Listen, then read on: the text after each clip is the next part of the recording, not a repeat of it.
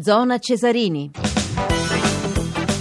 Le 22.32, ancora buonasera da Maurizio Ruggero, uno sguardo al parquet di Madrid per quanto riguarda l'Eurolega, ventesima giornata uh, dell'Eurolega di basket, Real Madrid 76, Olimpia Milano 79, tiene la squadra di Repecia, siamo al quinto minuto della quarta e ultima frazione di gioco. Domenica, domenica, si terrà la diciottesima edizione della 10 km più partecipata d'Italia, è la corsa eh, di Miguel, e, e, c'è anche la gara non competitiva che parte dal Ponte della Musica, la corsa di Miguel nel eh, corso del tempo, è una corsa che si snoda eh, lungo il Tevere, ha cambiato varie volte il punto d'arrivo, sempre bellissimi, lo stadio delle Aquile, intitolato al grande giornalista di atletica leggera e rugby e pugilato Paolo Rosi, lo stadio dei Marmi, Termi, stadio eh, Pietro Mennea e lo stadio olimpico dove eh, si concluderà eh, questa diciottesima edizione. Ne parliamo con chi ha inventato eh, questa gara ispirandosi alle vicende dei desaparecidos argentini, Valerio Piccioni della Gazzetta dello Sport. Valerio, buonasera, grazie per essere a Zona Cesarini. Buonasera a tutti voi. Dunque, dunque 18, 18, edizioni ho avuto la fortuna di vedere le prime, quando non dico che ci fosse uno uh, sparu, sparuto gruppetto di persone, però insomma qualche centinaio di persone, la corsa di Miguel è arrivata insomma, quasi a 10.000 partecipanti, è vero che è la 10 km più partecipata d'Italia, qual è il segreto di questa corsa, forse il fascino anche eh, eh, del percorso e poi ci sono anche tanti progetti come il progetto delle scuole, il Mille di Miguel, parlacene un po'. Io penso che il segreto sia la sua semplicità, il fatto che sia una corsa, lo dice il nome in maniera molto chiara, e che sia una corsa che è intitolata a una persona, una persona che non c'è più, ma anche un ragazzo, un uomo, una persona che amava l'atletica come tutti quelli che correranno domenica per ricordarlo. E che era anche un poeta, tra l'altro, no? Sì, un poeta autodidatta, aveva studiato fino alla quinta elementare, poi era stato costretto ad andare a lavorare nei campi di zucchero e poi con la sua valigia di cartone partire per la grande capitale, per Buenos Aires, alla ricerca di un lavoro e poi piano piano la vita che si assesta, il posto da commesso in banca, eh, la scoperta atleti, dell'atletica, gli allenamenti, la scuola serale per diventare professore di educazione fisica e poi il buio, il buio più assoluto, il buio terribile, feroce della dittatura argentina che sequestrò, mise sotto scacco il paese dal 1976 al 1983.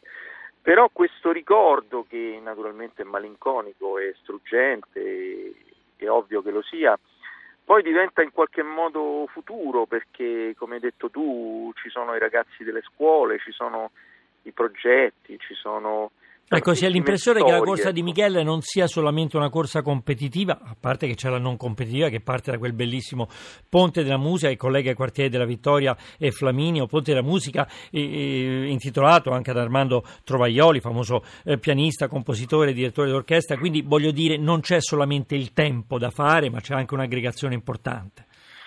Sì, ci sono tante bande musicali lungo il percorso, musicisti di strada, ci sono eh, i diabetici che cominciano un'associazione di eh, diabetici che comincia appunto un percorso di allenamento di teste verso la maratona di Roma, ci sono 75 podisti che corrono insieme con delle joelette, dei particolari carrozzelle che portano eh, dei podisti, delle persone che non possono camminare fino al traguardo dell'Olimpico, ci sono tanti ragazzi delle scuole terremotate che verranno da Matrice, da Norcia, da Arquata del Tronto, da Acquasanta.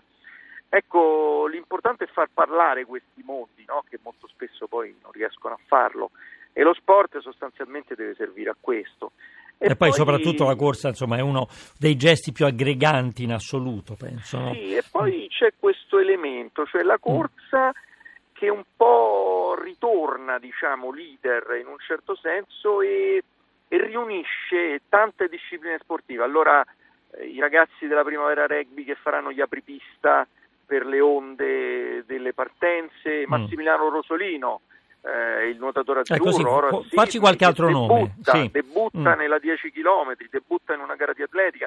Margherita Grambassi, mm, eh, del mondo mm. di, di, Fioretto, eh, che, che sarà appunto con noi e correrà anche lei la 10 km e poi Samuele Grasselli, questo ragazzo che era il numero uno che il giorno del terremoto a Camerino ha rinunciato a correre, però ha fondato questa associazione Io non crollo mm. ed è andato in giro per i palazzi a mettere in salvo il patrimonio. Della Miguel siamo sempre con Valerio Piccioni della Gazzetta dello Sport e mi piace molto il fatto che non finisce, cioè c'è la corsa di Miguel il 29 gennaio, a proposito della partenza Valerio che ora? La partenza alle 9.30 per la gara dei 10 km, alle 10.45 invece dal Ponte della Musica per la Stranti. Quindi alle 9.30 davanti al Ministero degli Esteri, siamo lì insomma, esatto, zona esatto. attorno alla, all'Osario dei Marmi. Ecco, mi piace che non finisce, nel senso che Valerio Piccioni ha tutto un corollario di cose da fare, come il Mille di Miguel che aggrega moltissimi studenti eh, delle scuole di, a questo punto di tutta Italia, Valerio? O no? O solo laziali? Sì, diciamo mm. che il Lazio ovviamente mm. la fa da padrone, però mm. insomma ci sono anche raggruppamenti a Pescara, a Silvi Marina, a Crotone, insomma diciamo che piano piano ci stiamo allargando. E questo è un progetto insieme con l'UNAR, l'organizzazione contro ogni discriminazione e barriera e eh, queste gare verranno precedute da alcuni seminari proprio contro il razzismo intitolati Miguel Ali e i suoi fratelli, ovviamente con un comprensibile omaggio anche al grande pugile che ci ha lasciato qualche mese fa. Alla scomparsa di Mohamed Ali c'è, c'è Giampiero Cacciato che ci sostiene anche spesso alla parte tecnica che forse farà questa corsa di Miguel.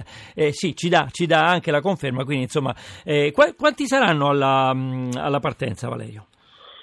Saranno presumibilmente diciamo, circa 4.800 i competitivi mm. Eh, sui 10 km, circa 2.500 quelli sempre sui 10 km ma non competitivi e poi la strantirazzismo che ci auguriamo possa eh, completare diciamo, questo quadro e portare il numero totale intorno alle 10.000 persone che corrono. Beh, insomma, un numero eh, molto, molto, molto importante. La corsa di Miguel alle 9.30, la partenza eh, dal Ministero degli Esteri, diciottesima edizione. È stato difficile arrivare alla diciottesima edizione partendo da qualche centinaia eh, di persone e poi, insomma, quando si allarga così tanto una corsa c'è bisogno di un'organizzazione diversa, credo. Sì, ecco, credo che questo sia uno step, un salto che non sempre è facile e ancora noi, nonostante gli anni che passano, insomma molte cose le dobbiamo registrare perché eh, forse organizzare una corsa podistica, la gente non se lo immagina, persino chi corre e conosce questo mondo non se lo immagina, è molto complicato perché sono tante cose che non dipendono da te, mm. e tante variabili devi stare attento a tutto, dalle transegne al percorso, al ristoro, all'assistenza medica, ai rapporti con le società sportive, devi riuscire a dare uno spazio per tutti perché tutti abbiano la possibilità diciamo, di godersi una domenica eh, tranquillamente, in sicurezza, con il sorriso, diciamo, le gambe provate, ma il sorriso di chi è riuscito a compiere nel suo piccolo una grande impresa. Il sorriso ci sarà sicuramente anche per quanto riguarda lo scenario del percorso, ce lo vuoi, ce lo vuoi un po' descrivere? Insomma, si parte appunto da, attorno allo Stadio sì, dei Marmi al Ministero degli Esteri.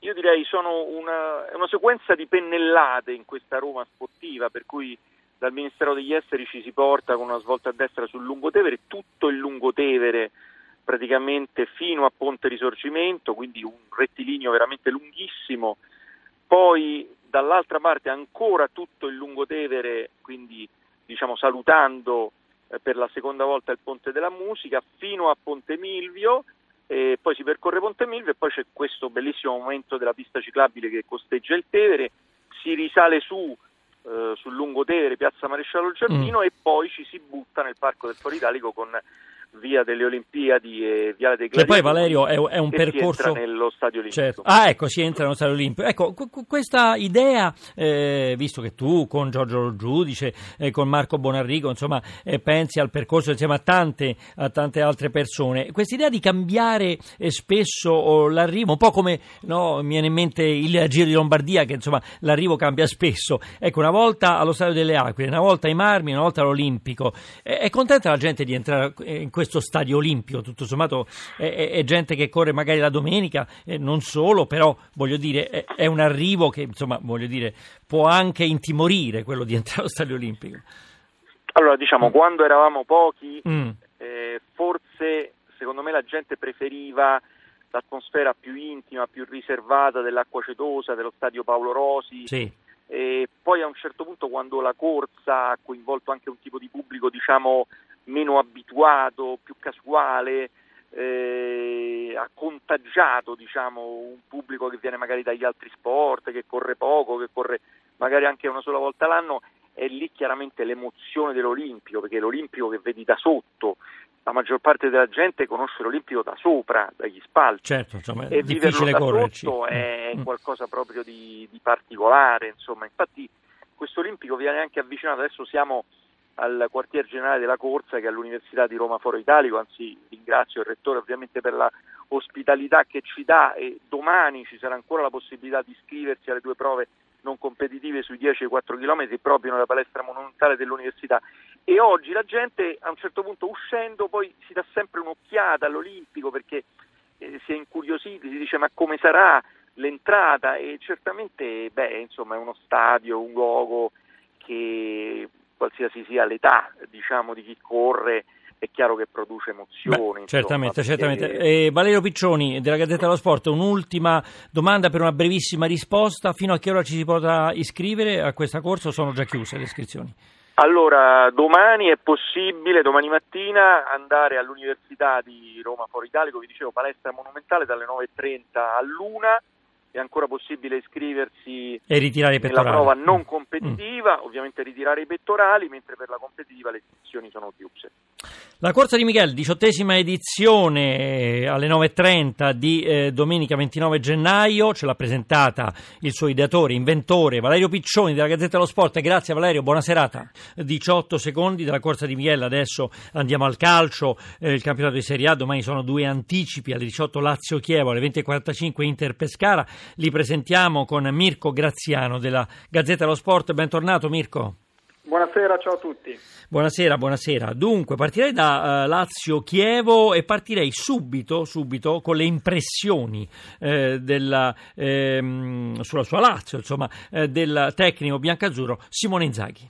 Ce l'abbiamo Simone Inzaghi? Chiediamo, L'atteggiamento chiediamo... mentale, l'approccio alle partite è quello che ci ha fatto fare la differenza e ci ha fatto sì che noi siamo con le cosiddette grandi del campionato. Insomma, noi non ci possiamo permettere di sbagliare l'approccio mentale. Con tanta fatica, con tanto rumore, siamo lì e vogliamo rimanerci. Sappiamo che è difficile, ma già da domani ho visto le facce giuste. Incontreremo un Chievo che ha perso le ultime partite, non meritandole, perché il Chievo è una squadra organizzata, allenata da un buon allenatore. Domani vogliamo ripartire nel migliore dei modi.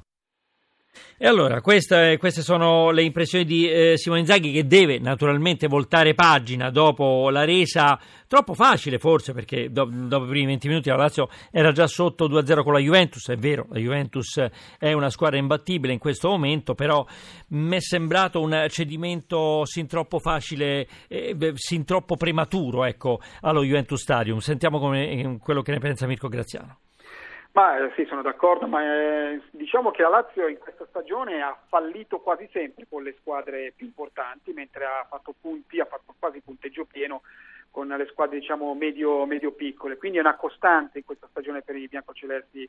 Eh, la Lazio ha tradito spesso le aspettative negli scontri, negli scontri più eh importanti. Sì, non è andato assolutamente con le grandi. Eh. Il 3-0 mm. contro l'Inter, la, la, sconfitta nel derby con la Roma, ha perso anche col Milan, insomma è una squadra che ha deluso parecchio quando quando, quando, quando di fronte si, si trovava una squadra importante.